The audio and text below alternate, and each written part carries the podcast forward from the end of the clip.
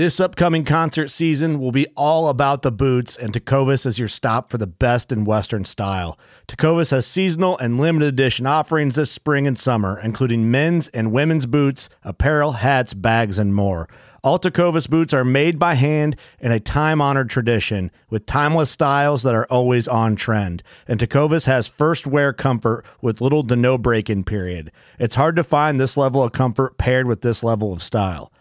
Stop by your local Tecovas store, have a complimentary drink or two, that's WCB style, and shop new styles. The smell of fresh leather and friendly staff are at your service. Many stores even have leather custom branding to make your boots truly personalized, and with regular live music and events, there's no in-store experience like it. If you can't make it into a store, just visit Tecovas.com, that's Tecovas.com. They offer free shipping on all boots, as well as free returns and exchanges, and ship right to your door. Go to Tecovas.com and find your new favorite pair of boots today. Fishing like a local isn't just about catching fish. It's about connecting with the environment and the people who call it home. It's about hearing the stories and traditions that have been passed down for generations and sharing unforgettable moments with the people you meet along the way. Fishing like a local is having an experience that stays with you forever. And with Fishing Booker, you can experience it too, no matter where you are. Discover your next adventure on Fishing Booker. You're listening to the Chasing Tales Outdoor Podcast, where when you can't be in the outdoors, we bring it to you.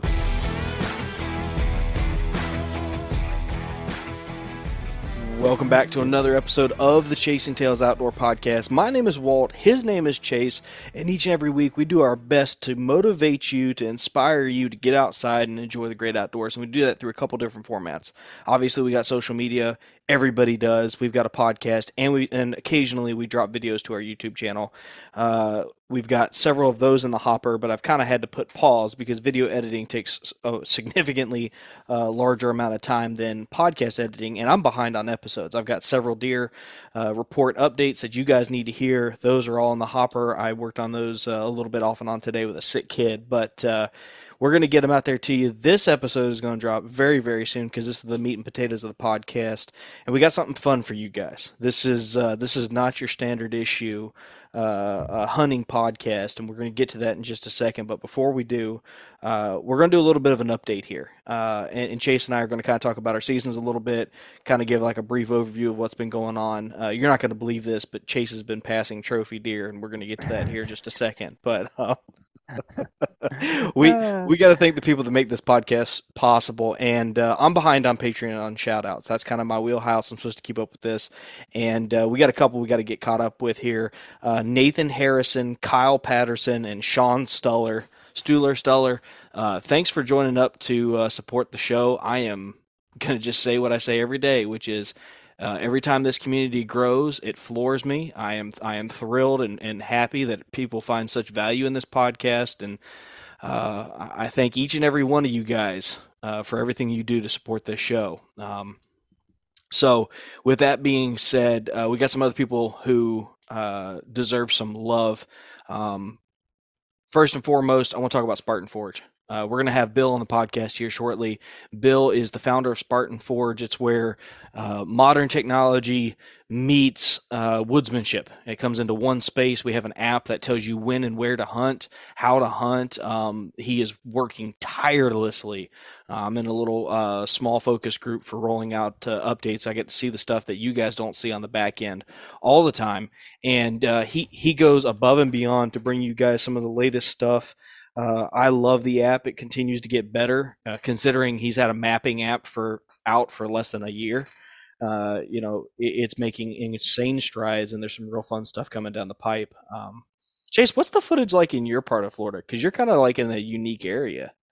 Is the aerial good in your area? Yeah, it's good. Yeah. I don't have any complaints of the aerial.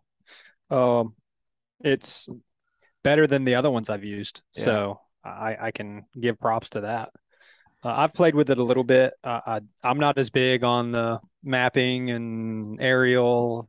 I kind of like, okay, this is the area that I have to hunt. I'll kind of look at a few little features here and there, but I let my boots on the ground do most of the deciding where I'm going to hunt.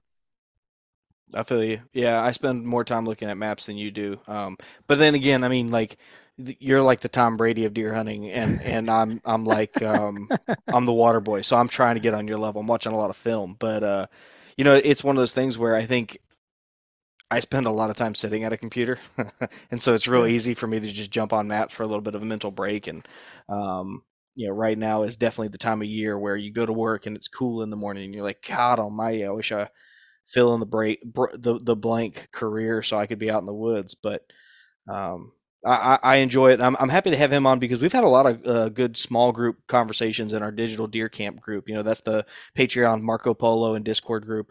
We have a humongous dialogue happening right now regarding cleaning data, making data actionable, what goes into that, and kind of the science behind what's going on over there. And so I'm eager to have him back on to kind of talk about some of these things.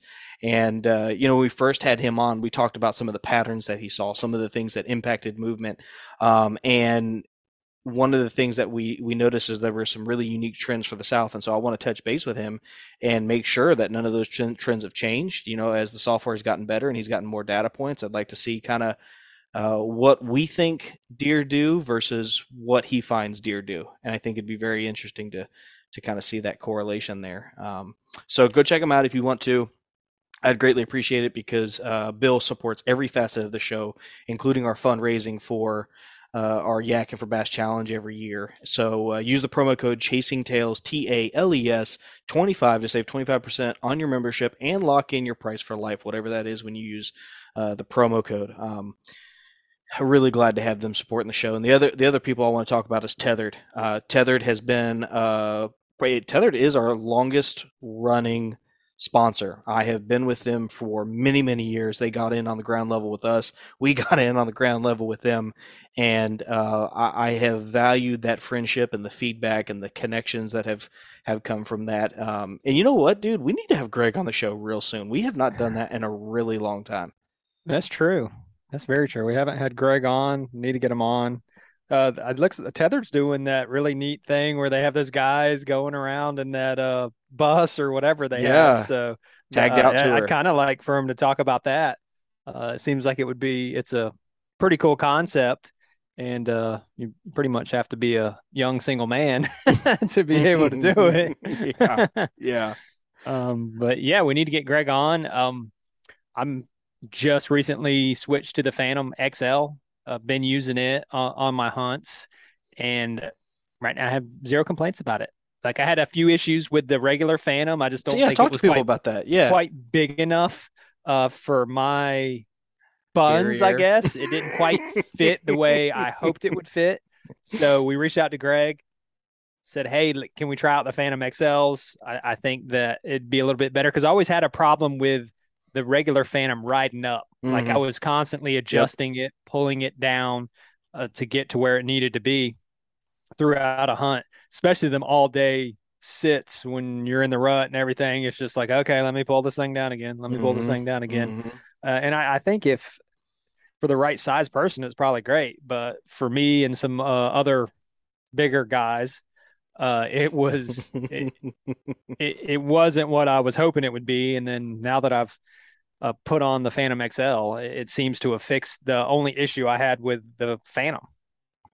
Yeah, I mean, I had that same issue before. I say issue very carefully because I don't want people to think like it was a bad product. It wasn't a bad product. It was like we ordered shoes that were too small, you know? Yeah. And you and I always just assumed, and this is me being silly here, I always assumed it was me. Like, I had the tether too high, I had the tether too low. I needed to let some of the bridge in, some of the bridge out. And you could get it fairly comfortable for a period of time for me.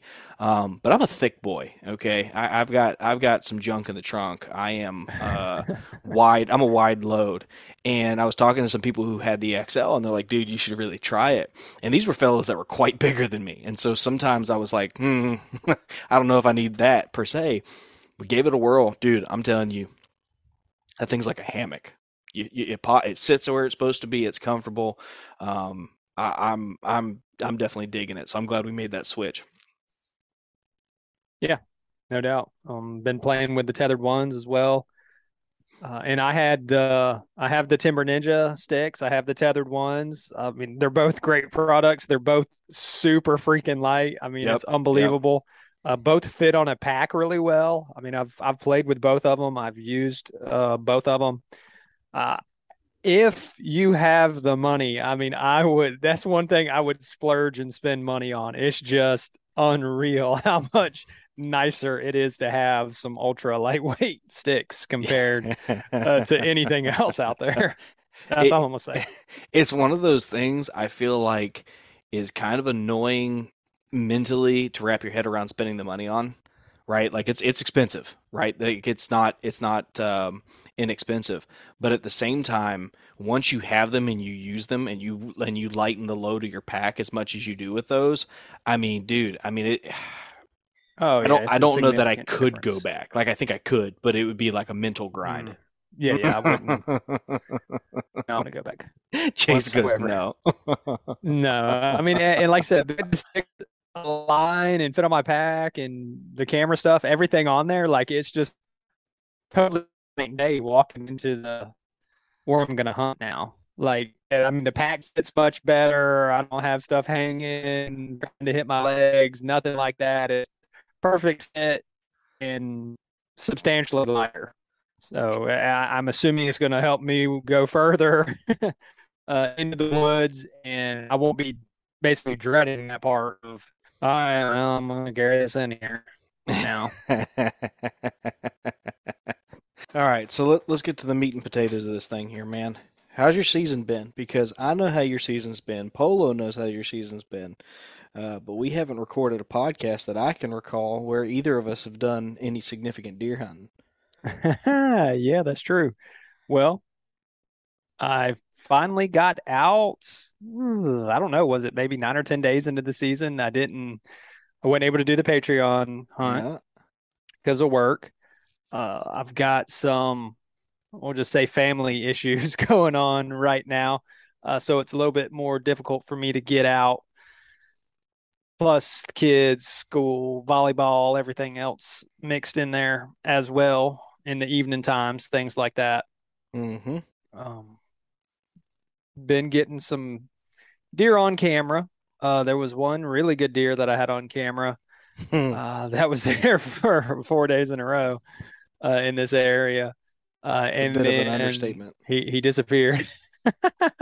It was an area I had a cell cam, but the cell cam had fried.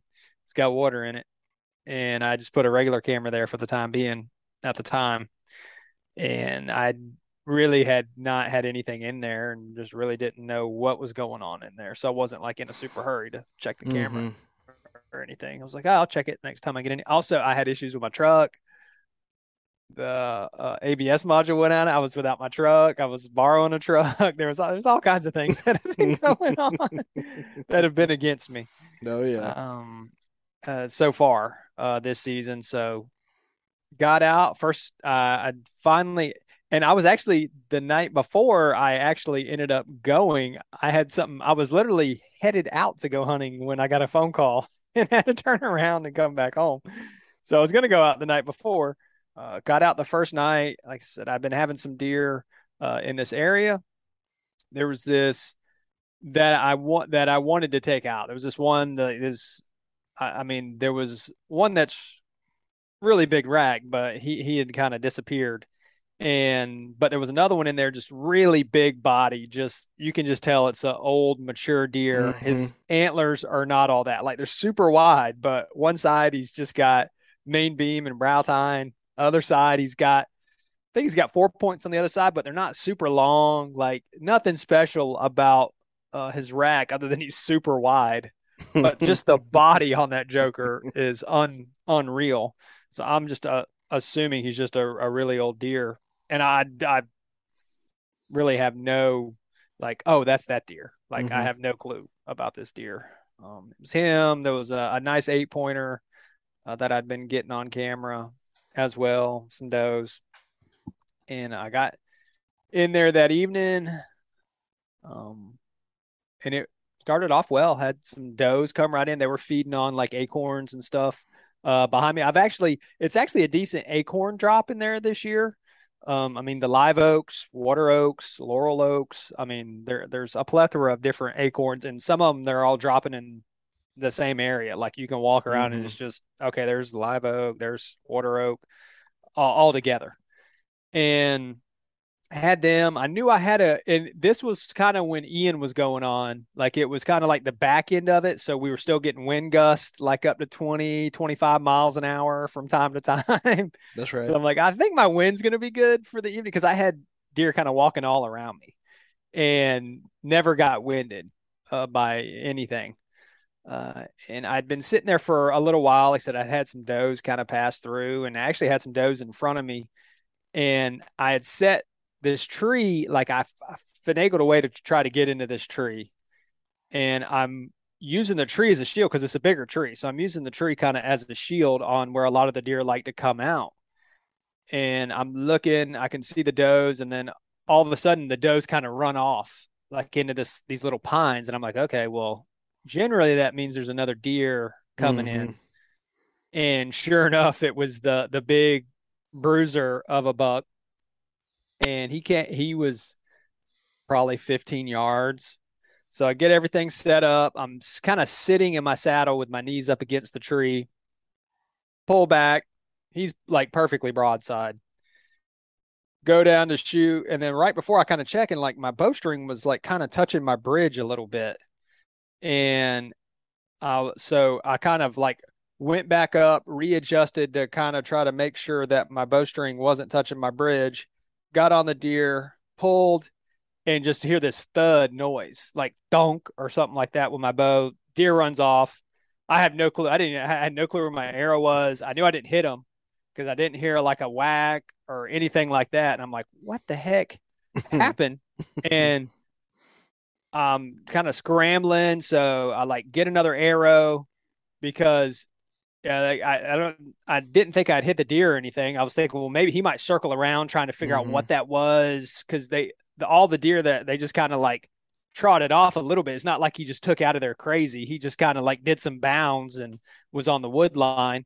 So there wasn't much for me to think, well, he might circle back around, try to figure out what it was. So I get another arrow knocked, and I'm like, all right, let me try to replicate what just happened. So draw the bow back, kind of look down, and then as I'm looking up, like where I had my bow hanger and everything, because my bow hanger sticks out quite a bit of ways, and I'm thinking that the string was touching the bow hanger at that point. That's the only thing I can equate it to, is the string was touching something, whether it was touching my bridge or the bow hanger. And at that point, I'm just like, oh my goodness, like shaking my head, like, okay, awesome. I got a chance on this deer. And, but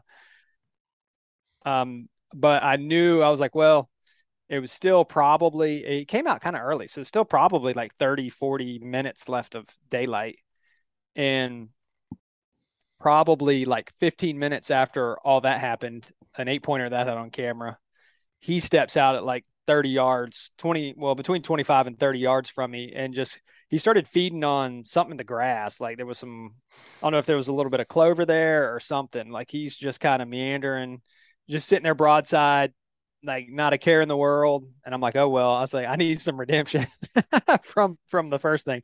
And I had adjusted my tether and everything like that after all that happened. So I like got it to where I wasn't like really leaned back how I was and everything. I guess I was too comfortable in the saddle for the shot, and how I had set everything up. I couldn't set it up any higher because of how like the tree kind of forked off. So it was kind of, I had it to where as high as I could get it. And this time I kind of leaned out and put it on him. I heard the thwack, and it sounded good. Deer ran off. I didn't see him crash. I thought I heard him crash pretty quickly, but I still wanted to give it time. When it was at night, and it might have been about 70, 80 yards for maybe the deer to get off the property, like if I pushed him or something, like if something did go weird with a shot and I went in there too soon. So I backed out, called some of my other buddies, And I saw the arrow. The arrow was covered in red blood. Like I was like, okay, I'm almost 99% sure that this is a good hit. With hearing the crash, looking at the arrow, I still backed out for about an hour. Went and I needed to get some gas in my truck and got something to eat real quick. Came back in, went to the arrow. It was a quick track job. He probably went 30 yards, like maybe 30 yards. Shot was great. So I was like, well, that was some good redemption. And I need bucks for the Bow Hunters League since my bold prediction was I was going to get enough inches in Florida to compete in the King of Tines top 10 this year. And he was a good 8 point, really solid Florida 8 point.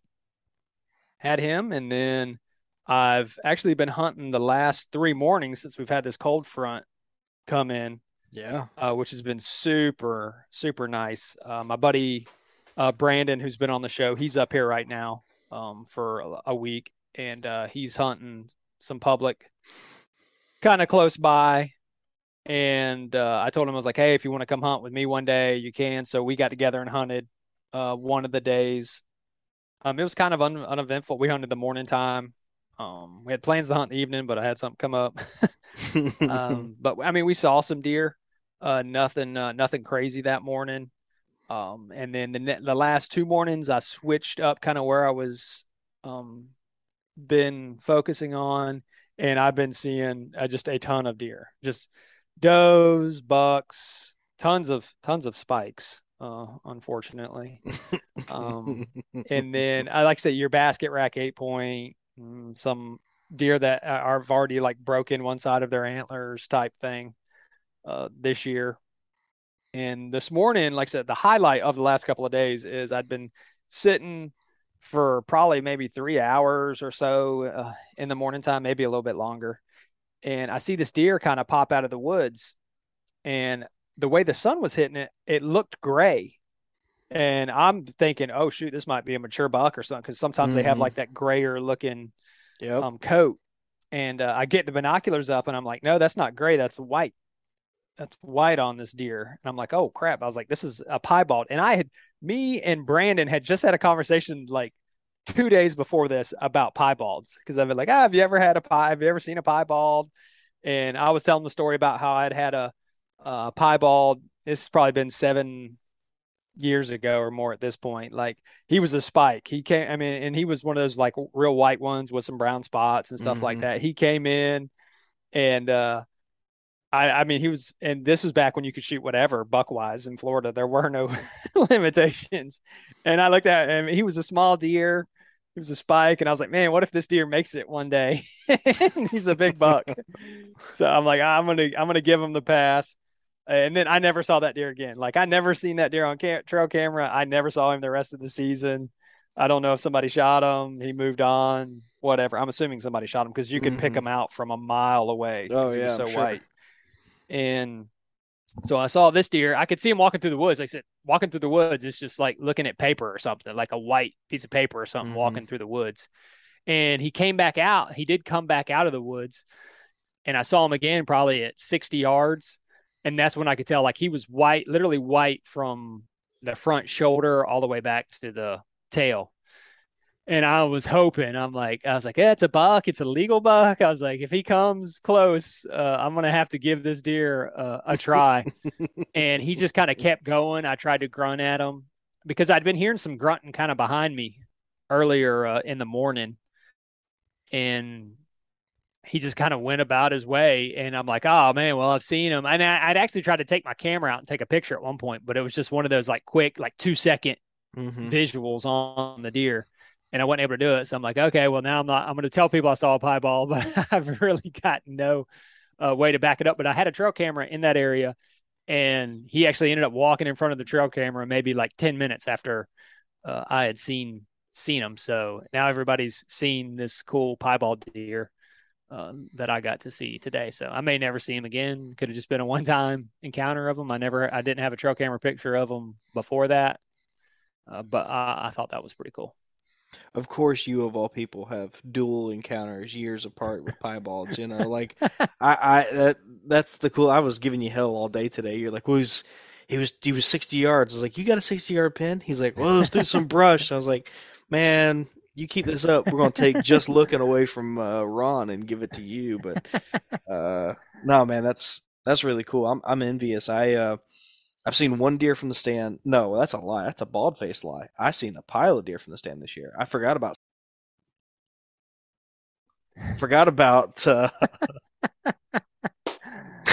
oh man, I forgot about the Patreon hunt. The Taints Hell. And all the deer I saw down there. So I've seen 7 or 8 deer so far this year. Found some real good Shumard oaks that are dropping really hard in some of my favorite places. And the cell camera there is starting to pop off. They're starting to come by every day now, 3 and 4 deer at a time. So that's telling me those oaks are dropping. And so in this area, I sent you a cam. Man, Elena was like, why are you sending them all these photos? But I pulled that camera that was there before, and it wasn't that model wasn't sending me all the photos. And so I'm going through, and there was a little error at the bottom of the cells cam, so you couldn't tell the date or the time. But the SD card had the date and the time obviously earmarked.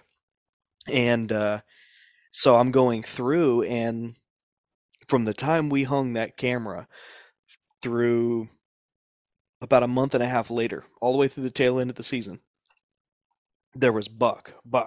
Does come by, buck. Does come by, buck, right behind them. Got one breeding on camera, which is really cool because that really tells me like peak estrus cycle for those does. And it kind of shows a really cool bell curve too, because you saw all this activity on the front side and the back side, and you knew exactly when that doe group was being bred. And so that area is one of those that, to be completely honest with you, I'm probably only going to hunt it a couple more times through October, because I'm going to kind of want to let it just kind of sit still and not really fool with it, because I don't really want to mess it up any more than I have to, because it is quite obvious that I've got a sanctuary back there with, I mean, probably 4 bucks that I would shoot an enormous 4-point, a couple really nice 8s, and a 6 or something like that. They were all busted up, and I know they all made it, because at least through hunting season, of course, because I got them all on camera afterwards before I pulled that camera. Right. So, really excited about that, because I know that I've got an area where not a single person was on camera, and it wouldn't have been hard for them to have found this area if they tried. So we're going to go back to that. But Zone D opener, dude, it's in a couple weeks. It's in like 2 weeks from now. And then it's 2 or 3 weeks. I am really excited about that. Yeah, I know. You got some good big plans with Brett, Sal. Old Craig. I know he's looking forward to that area, Craig, as well. One of the things I do... I mean, we kind of harp on it here and there, is like trail cams give you a good little snapshot, but it definitely doesn't tell the story, because the last 2 days I've had a trail cam in the area where I've been hunting, and I bet I've caught a quarter of the deer on that trail cam from what I'm actually seeing from, and it's a bunch of they're cruising. Mm-hmm. I mean, I think it's just the spikes kind of, they doing their normal thing, like things are getting close or whatever. And there are the ones on their feet just out kind of, and they're checking stuff. They're not chasing anything. Like they'll kind of walk up to them, or just kind of the does kind of run off from them, and they really don't do anything after that. Mm-hmm. But it's just something to kind of reiterate, is like, I mean, your cameras are good. Like say, if you got a big buck or something you're going after, it's kind of good to be like, oh yeah, he's still around, or no one's killed him yet, or he's still hanging in this area. But as far as what's actually going on, like the last 2 days have been really good, and I don't hardly have any of those deer on my camera that I've seen. Yeah. It's one of those things where I don't make ultimate decisions based on like the cell camera data that I get, or even the trail camera data. I mean, realistically, how oftentimes have you put a camera up in a spot and then you come back to check it later and there's scrapes like on the backside, you know, where the camera wasn't facing, or you move the camera 20 yards and suddenly you're getting the deer on camera. And so for me, it's just one more data point. You know, it's one more thing to kind of keep tabs on. And if you do start getting deer moving in daylight, then it triggers something in your mind. Okay, something's happened, and it gives you the ability to learn. So right. I'm excited. I know Brett and I've got some big plans. I got some really big deer on camera. I have had big deer on camera throughout the summer on some of these cameras. So I am excited to get in there and try and apply some of the things that Brett has been trying to teach me. I'm a lost cause. I've told him that, but we're gonna give it hell either which way. But let's get into the meat and potatoes of tonight. This is gonna be fun. What we're gonna do is we're gonna do the deer hunting draft. So all of the sports people, Pat, I'm talking to you, or people who don't like sports, I should say. Every year, the NFL has a draft. NBA and the MLB have drafts, and all the players put their names in the pot, obviously, and then the teams pick from them. And so we're going to do a deer season draft tonight. I'm pretty excited about that. So Chase and I are going to pick. I'm going to let him go first because he's actually killed a deer. And we're going to do our top five. We're each going to pick five things about deer season and probably have a dialogue about them as we go. We're going to do our drafts, and we're going to see where we land. Now, there's a caveat to this. If I pick something or you pick something, we have to do our best for it to be a truly unique thing. So if I'm like, you know, my favorite thing is Schwackers, you can't be like Rages, because that's just kind of like the same thing. Yeah. All right, cool. Yeah, I got you. I'm trying. All right. You ready for this? Oh, yeah. Have you prepared all day for this? Like, have you... I've thought about it a little bit. Okay. And I think that I've got some good ones. Okay. Maybe something you might like, maybe not. So that'll be good for the draft. So we'll be looking forward. And maybe the Patreon group can decide like who had the better draft or something like that. I think that'd be kind of cool. Like, once they listen to the podcast and go, oh, that team's way better than the other team. Or they'd be evenly matched. And we may both be like, complete opposite ends of the spectrum of what we're thinking about, deer season. Okay, the first pick. Okay, hold on. Of the deer hunting draft. Hang on, I don't know what's going on, but my freaking internet is unstable as hell. Can you hear me? Or is it glitchy? No, it sounds good, and your video's good. Everything. Okay. Nothing's glitchy about it. Okay, I'm going to do this. Well, no, I'm not going to do that because that's going to kill it. You're glitchy, so I'm trying to figure out what I can do on my end to fix that. Say something. Hello. I mean, it's not terrible. Okay, let's just try it. All right, Chase, with the number one overall draft pick for the 2022 deer season, what are you going with? Going with the rut. The rut. Going with the rut. You know that there's in every draft cycle there's always like that obvious it's going to go to somebody. Who's it going to be? You know, that is like the Brett Favre or the Peyton Manning or the Tom Brady. If you ever saw one of those in the draft, like, you're snagging them, right? So you've gone rut. I'm going deer camp. Deer camp. I had that on my list somewhere, but it wasn't the number one pick. But here's my logic on this. There's 1,000 ruts, and each one is unique. I was going to go deer camp, period, because my fondest memories from hunting always come from some form of camaraderie, right? I think deer hunting, obviously everybody thinks the rut, but I think anybody who's experienced deer camp or has deer camp or some kind of hunt camp on the schedule, that's what they're thinking about. Yeah. Deer camp's great. I love being able to share hunts with people, out of hunts with people. I mean, it's always more enjoyable when you got somebody there to me to kind of to share it with, go back and forth about things, celebrate deer kills, everything. Seemed to be, like I said, a little bit better when you get somebody to share it with. That's it. Sure. So that's it. And I went rough just because. I mean, the rut can be, in Florida, it's hard. I'm just rut in general. It could be anywhere. It doesn't have to be for Florida. It's, and And I just tell people, oh, I don't like the rut, just because, I mean, they're chasing one specific deer usually, and that's why they don't like it, because they're worried about that specific deer getting behind a doe, and the neighbor who hunts 3 days a year is going to shoot it, because there's anything can happen at that time of year, which is awesome. You just never know. You keep your trail camera data. You got all these bucks on camera, and then all of a sudden, just this showstopper shows up, and he's going to be on your property for 2 days or 3 days because there's a hot doe in the area, and he's there. So, I mean, anything can happen. I mean, Florida has so many different routes, which is cool.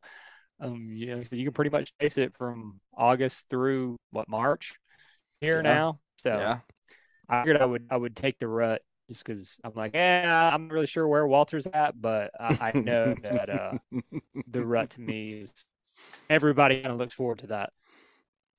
I'm with you. All right, second round draft. What you going with? But you want to do it like snake style, where you can go second round first? Yeah, I like that. Let's do that. Okay, I like that a lot. All right, so with the second round first pick, I'm going with the first time you walk outside and that northerly wind hits you in the face, and it's almost like the trees are just whispering, it's time to quit your job and go deer hunting. Okay. That first cold front. That first one. Okay, so I was just going to say cold fronts in general. That was going to be my second pick. So that's good. Like I said, I think cold fronts are great. Like this cold front that we just experienced down here. I mean, very rarely in early October are you getting temperatures in the 40s in the morning, and then holding any more than an hour or something. So it stayed pretty cool and hasn't really gotten that 90 degree hot where it will in the afternoons where you're sweating in the evening times. So I definitely can agree with the cold fronts for sure. It was a good pick. All right, what's your number two? Number two. Let's see, I thought there's so many things I want during hunting season. I'm going to go with archery. Okay. Go with archery. Just because, to me, with bow hunting, like I was talking with Brandon today. And he kind of poloed the little small group that we have, and he's been grinding it on this piece of public. And he said he was calling, had a buck come in kind of to the tree, like on his weak side shot or something like that, and couldn't really do anything. And the deer like either picked him off or maybe knowed where he had set up or something, and kind of bounded off to where he couldn't get a shot on the deer. And he kind of sent me a text message going, I don't know what I could have done different. And to me, it's like, it's bow hunting, dude. Like there's so many things that a lot of times have to go right during anytime you're hunting with a bow, that it's just, and I think that's part of like the excitement with it, is just know that everything kind of has to go, like the deer has to be basically within whatever, we'll say for most people 30 yards 40 yards. Got to be close, but there's so many different things that could happen. It could wind you, they could decide to zig instead of zag to where you, or stop behind her at full draw and it stops dead behind that tree where the vitals are covered, and you're just like one more step, I got you, and the deer decide to do like a 180 and start walking away from you or something like that. And honestly, with archery, that's really the only time where like my heart like really starts like wanting to beat out of my when that deer gets close, and I'm just like bum bum bum bum. I've never really had that with the gun. I mean, I still enjoy shooting with the gun and stuff like that. It's just, to me, it's just something totally different. I don't know if it's those like primal instincts that come out or whatever, but bow hunting, it's just so many different things that can happen, but the accomplishment when it's all said and done is one of the best ones you'll have. Yeah, I've got to agree with you. That's a pretty good one. If I had $1 for every time I needed one more step and I didn't get it, I'd have my own lease or something at this point. You know what I'm saying? Like, it's just, too, you've got like a little bit of tension on the string, right? You're right there. You're about to draw and you're just waiting for that step. And then they just turn and walk the other direction. And it is just like your world has ended and you're gutted, man. It's next level. We've all been there. Yeah, exactly. That's like watching that. Yeah, it's just like, oh well, bow hunting, man. That's a gun. Me and everybody, but so you just chalk it up to I'm gonna get after him next time. Yeah, man. Yeah, no, that's a good one. Archery season. Okay, I'm good with that. All right, so as always, we're kicking it back to you to start this one off. What do we have for the number three? Number three. I'm gonna kind of throw a curveball at number three. And I'm going to go with Iowa. Ooh. Number three. Mainly because it takes so long to draw Iowa. But it's a different world. I mean, for us, like as far as like Florida deer hunters, it's such a different world in Iowa. Like the quality of deer. And the people hunting on public land there, it really is, I would say, like heaven on earth for the deer hunter. And I'm sure there's some other states in there that they haven't got to or whatever. And I've hunted quite a few of them, but if you get the chance, like put in for Iowa. And take that risk. Go out there.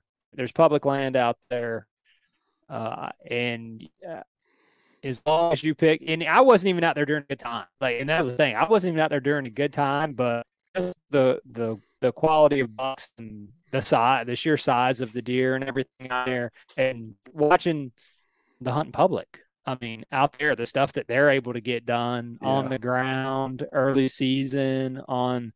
A lot of those deer, it really is unique. Yeah, no, I'm with you. That's a good one. I think the anticipation and the years of effort to get there, and you want to talk about a magical place during the rut where anything could happen. I mean, like dreams are made and souls are crushed probably in Iowa because if you was crushed. Biggest deer I've ever seen on the hoof. It's yards eye to eye. Yeah, 20 yards eye to eye. So, but it was still, like I said, that moment to me was worth the entire trip. Like just that singular moment was worth the drive out there, the getting up every morning, the grinding it out. That encounter, and I had some other really good encounters on the ground too out there. But just that deer, it's like one of those ones that kind of takes you back looking at you like, is this thing real? Like, is this what I'm really seeing right now? Just on a different level? Definitely body size last year. Just, I can't, there's nothing that even comes, like maybe 4 bucks together or something like that. Body size, you'd come up with this deer. Rack, everything. It was just, it was phenomenal. Sorry, so you went with Iowa. Hard to argue with that. In fact, I'm not even going to try and argue with you on that one. I'm gonna go a different direction though. I'm gonna go back to, I think, footsteps.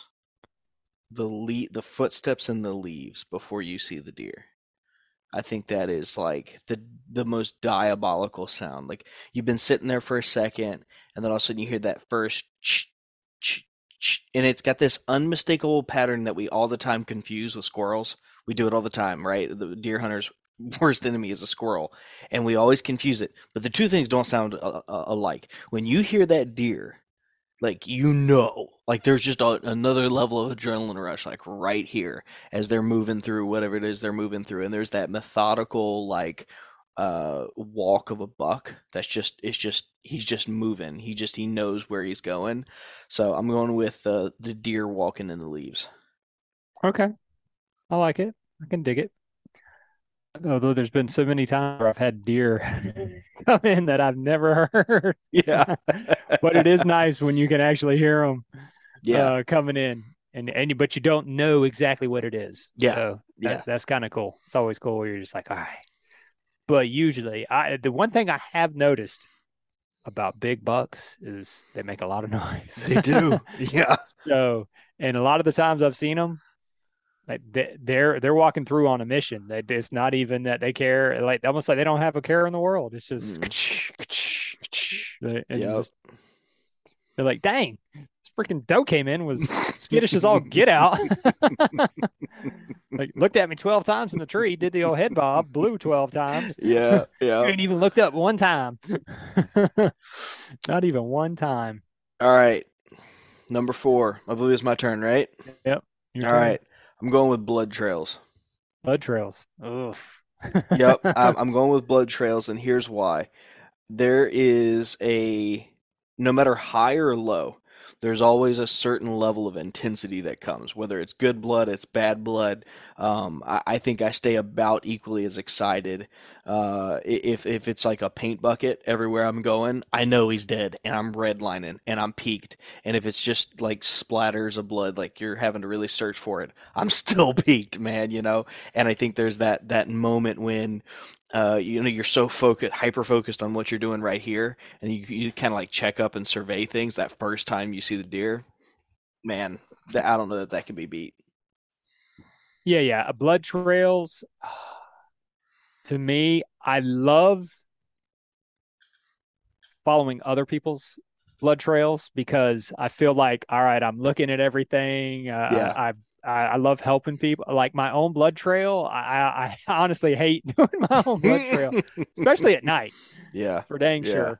Luckily, that deer the other night bled really good, and I didn't have to. And doing it by yourself, because I always feel like I said, you are kind of hyper focused. So there's times where I'm like, oh, how did I miss that? Like, right. What the heck? Someone else comes in like, oh, there's blood right there. Oh, there's blood right there, and you're like, how did I even miss that blood? Yeah. But yeah, blood trails are cool. Heck, watching a dog blood trail is freaking awesome to me. Heck, Two Tall's got his dog. And I've always just kind of in the back, just like, oh man, I really would like to have a dog, just to watch it work. I mean, it's just so fun watching the dogs work and how incredible they are. But blood trails, generally speaking, are a good thing. For the season. Well, without a blood trail, it's a bad thing. So, yeah. All right, what you got for number 4, sir? That, I'm gonna go with trail cams. Ooh, trail cams, because I love the trail cams. I love using trail cams. I love kind of trying to figure out pieces of the puzzle with trail cameras. I've been moving some around, and just by moving some around, I'm like, okay, yeah, that buck's still here. He's still in the area. Kind of keeps me up to date, whether it's cell cam or just your normal. I've got plenty of just regular trail cams that I kind of use a lot of times for just historical data. I just stick them out on a scrape somewhere or a funnel or something like that and go, okay, I'm not even really worried. I'll get to this camera when I get to it. It's That's more right. of like, okay, year over year data in some of these areas. And there is something about the cell cam. I think it's just that dopamine hit that everybody looks for with whatever, whether you're scrolling through your phone on TikTok or Instagram or something like that. It's like, okay, I got a notification. Like, is it him? Is it him on the camera? Oh, I'm not. I'm at work. I'm at home. I've never had a trail cam. I've never been one of those people where you're like, oh yeah, I saw it on my cell cam and I went in there 2 minutes later, and I'm not in that situation like ever in the woods, but I really like using them. I know our buddy Sal, he really loves using trail cams, and a lot of people, I mean, they're not necessarily for everybody. I think it kind of depends on what your goals are, but I know a lot of people have trail cams. And it's always cool to go, even whatever, if you go check it, to me, sometimes it's like, okay, yeah, there is a big buck in this area. Maybe it's going to give me that little bit more motivation to get out, get in the woods. And it tells a story. Like, it may just tell a small amount of a story of what's going on in the woods when you're not there. But to me, it tells a story, and it helps with getting on some of these mature bucks, which kind of was one of the little topics yesterday on the Marco Polo about mature bucks and their movements and everything else that goes along with it. So I'm a trail cam guy, and I'm going to go with trail cams. It's really hard to argue with that one. I've got not like I'm trying to poke holes in your arguments, because that's not what I'm trying to do, but like I'm trying to like look at it from a competitiveness, and it's like, that's a solid pick, because even I love trail cameras. Like, I wake up every morning, so most of my trail cameras are twice a day, noon and midnight. So when I wake up in the morning, I roll over and I'm like, hey, let's see what was moving yesterday afternoon, you know? And so, or at lunch, you know, the work day's dragging on and I'm tired, and all of a sudden the phone just starts going, boom, boom, boom, boom, boom, boom, boom, and here come the photos, you know? I'm with you, man. And I like the strategy of it. I use a lot of non-cellular cameras in long soak areas where I'm getting that. We've talked about this all the time on the podcast. You know, you're getting that long-term data, that information that's good for years to come. And so you're right, man. It's a beautiful match. Yeah, it's solid. That's real solid. Mm-hmm. All right, sir. Hey. It is your turn for your final pick. Final pick. There's so many things that I could go with only five picks. Maybe we could do a bonus pick or something like that. Like, yeah. The free card. Agent pick at free agent at the end. Okay. I'm gonna go with in-season scouting. Oh, okay. Did not see that coming. I'm gonna go with in-season scouting because I kind of like the trail cams. I feel like the woods tell a story. Yeah. Certain times of the year, what you do with that story could mean the difference between being successful, not successful. So going out, I mean, there's more to it than just sitting in the tree waiting on a deer. I think a lot of times people get in the tree without a plan.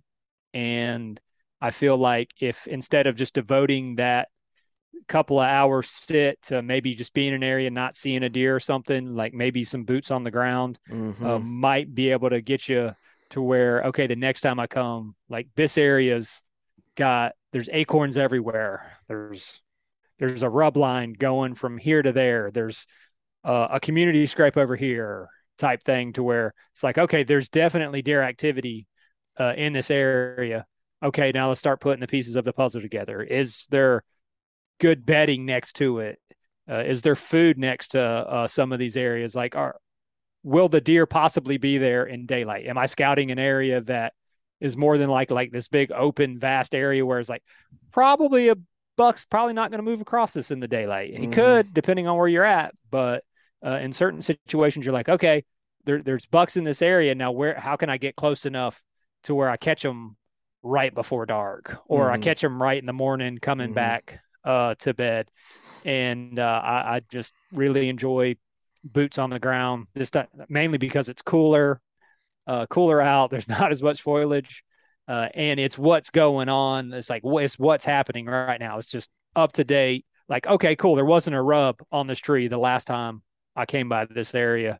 Maybe I should investigate a little bit more. Or, oh, look, there's a scrape that just popped up. That's really good. I hadn't thought about that one either. That's a really solid one. All right, here's my counter to that. Okay. The magic time FaceTimes. You know exactly what I'm talking about. The FaceTimes that happen. You're either at home, you're at work, you're doing something, you're in the deer stand, and all of a sudden you're the phone. Zzz, zzz, zzz, zzz, zzz, zzz. And it's not just a phone call. No. It's a FaceTime conversation, and I get them from you. I get them from Parker. I get them from Adam whenever he kills stuff, dude. nothing gets me more amped than you're just caught up in the rat race, or you're immersed in whatever it is that you're doing, and then you get jarred from being able to celebrate that success with somebody else. Oh yeah, yeah, it's great. Anytime I get a phone call or a FaceTime from somebody that either just shot a deer or whatever, I always look forward to it, whether I can get out there and help them or not help them. Yeah. Sometimes I don't get them as often as I'd like, but yeah, it is fun being able to celebrate your buddies. Yeah. I mean, I want everybody to go out and kill a big buck every time. Like, I mean, I'm really don't care. Like, it doesn't, it's awesome. It's one of those things where, cool, you made it happen. I'm happy for you. Like, mm-hmm. Do you need my help? Like, can I help you find the deer? Did you already find the deer? Celebrate that moment, because this is, you don't have that many tags, so mm-hmm. and that many opportunities. So it really is special. Heck, seeing Split Shot yesterday pop up on Marco Polo after he shot his buck, like giving everybody a rundown, like, oh yeah, this is what happened. Oh yeah, this is where the deer's at. I mean, it's always cool seeing those polos come through when somebody shot something as well. Yeah, and Split Shot, boy, I tell you, he is the epitome of cool, calm, and collective after he shoots a big deer. Listen, I make fun of people all the time because they don't show excitement. They take a photo and they look like their dog just got ran over in front of them, right? They're just sullen. That joker posted a photo smiling so big I thought his face was gonna freeze that way. I could not believe it. It was unreal. I actually let's a little bit of a rabbit trail here for a second. That's the biggest buck killed so far in the group. Nice. Yeah, Kurt missed a stud today twice. He shot at the same deer twice, and missed him. But I think that's the biggest. No. Yours was bigger. I think yours was bigger. What do you think? I mean, are you calling me a part of the Patreon group? You're in it. Okay. I mean, it's probably bigger. I'd have to go back and look at it. Yeah. I don't care. It doesn't really matter. I don't either. From the patrons, it's absolutely the biggest deer. So that's cool, man. All right, so it's wild card time. This is your free agent time, rather. I'm going left field here. I'm going OCPs. Okay. Snacks. Snacks, specifically lucky snacks, because we all know that you were just born with a lucky horseshoe implanted somewhere in your body. The rest of us believe in all kinds of voodoo magic, and as the greats have said in the Patreon group, there's something about the crackle of that little plastic that they use. It doesn't crackle like anything else. I think that is the native mating call of mature deer. Okay. Yeah. I can get behind that. I used to eat some OCPs. Did you? Back in the day. I had you picked for like a Nutter Butter guy. I kind of switched over to trail mix for a while there. Okay. But here recently I haven't carried anything. Snacking into the woods. Maybe that's the real secret. Yeah. Not being distracted by my food. Not making noise. I still make noise. I don't need any extra. I can't stay still enough in the tree to begin with. So I was like, the tree I was in today, I was like, I know I'm going to get busted. And I did. I got busted multiple times by stuff seeing me move. But it was small deer. I mean, and that's another thing. Kind of how I think Curtis was talking about, like, oh, should I get down? Like, I busted this area up. I've had plenty of deer blow at me, and with looking at other deer, and they didn't even look at that deer that was blowing. They may have kind of lifted their head up to kind of see what was going on, but it didn't even spook them.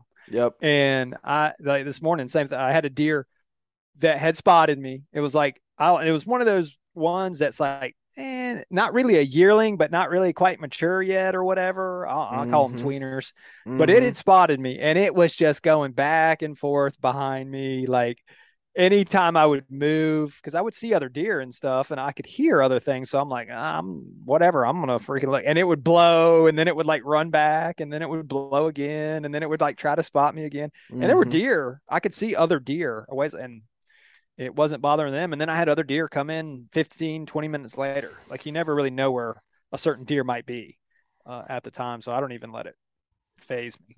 I mean, you don't even know what they're blowing at. I mean, I've had deer blow at other deer. I've had deer blow at other coyotes and predators. Yeah. Like, I have learned, you know, unless you just, you're around deer and that you see the other deer start to react poorly. Like, let's say, you know, there's 3 deer that come by every day, and those are the 3 deer that are acting badly. You know, a deer blows in the woods. I don't even pass judgment anymore, because I've had deer blowing down in the bottom over here, and I've had other deer come down the trail looking at the deer that's blowing in that direction. Like, I wonder what that person sees. And I've actually shot a deer doing that before. So, I stay in the dang tree. Just because a deer blows doesn't mean anything. If you can get an arrow in it, so it'll quit blowing. But yeah, this one was about. It was almost as far as that, like, piebald, huh? It just would not go away. Grief, man. But like I said, at the end of the day, I don't think it matters. I've had bucks come in. Like I said, I've had bucks come in after does were blowing at me. I mean, I'm like, well, you're just telling all the bucks in the neighborhood where you're at. That's right. Yeah. So maybe they're going to come investigate. Yeah. All right, sir. You got one wild card pick or one free agent. What you going with? Oh, well, since you went with snacks for hunting, I am going to go with something that I'm going to go with saddle. Dadgummit, I almost did that, but I wanted to go funny. Yeah, that's a good one.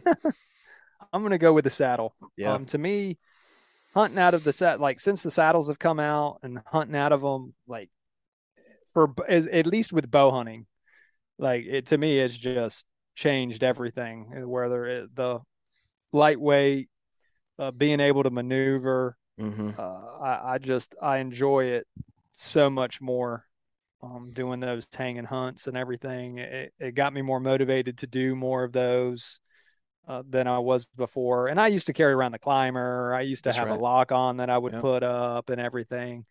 And definitely never, and you could just get up so much faster to me. I just, and maybe not a climber, because a climber you can just pap, you're up or whatever, but you can't get in every tree with a climber. You're really limited on what trees that you can get in. And I like the versatility of it.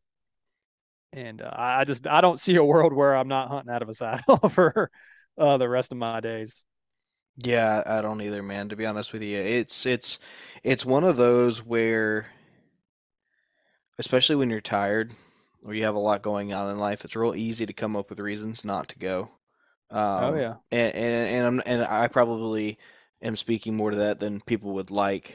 I'm sure there are people out there who never wake up and don't want to go. But, I mean, there are points in time where I'm tired. It's the end of the season. It's the end of a week's worth of hunting. And when you have a bulky system, even if it's an efficient system or a fairly efficient system, having that bulk and everything, and knowing you're limited in the trees you can hunt, it's like one more thing that's just weighing on you when you go. And I remember using the lock on. The lock on was the best option that I had. But I hated setting the dang thing up. Like, I hated setting it up in the tree. The sticks were fine, but actually setting up that tree stand, you know, it was what, a 10-pound tree stand. I just disliked it. It was such a pain in the butt. And now I go on walkabouts sometimes. I'll go to areas and it's like I've got everything on me. I'm completely comfortable. I've got my pack, my saddle, all my stuff on me.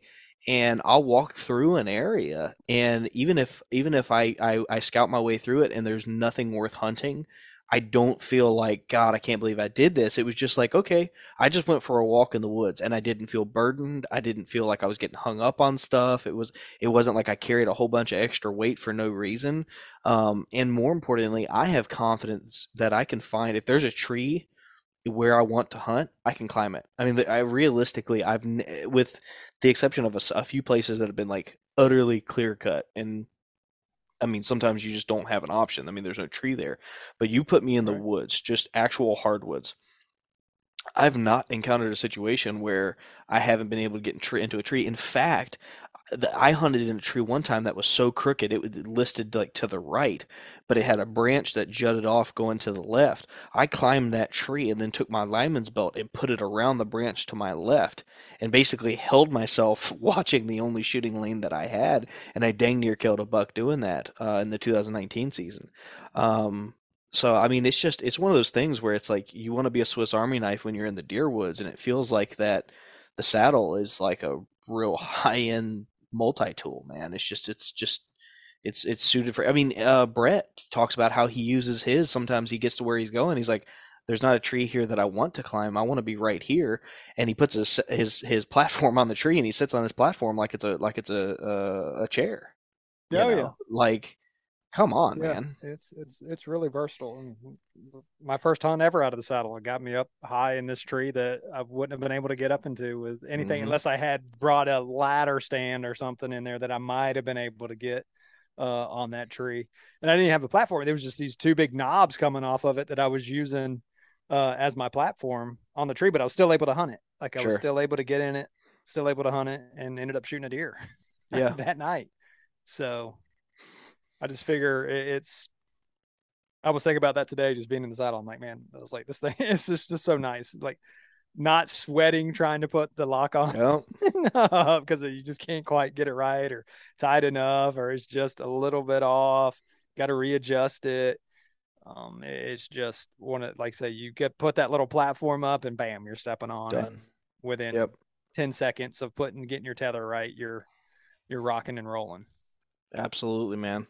All right, so here we are in summary. This is what we have here. Chase, you picked rut, archery season, Iowa, trail cameras, in-season scouting, and saddle hunting. Sturdy.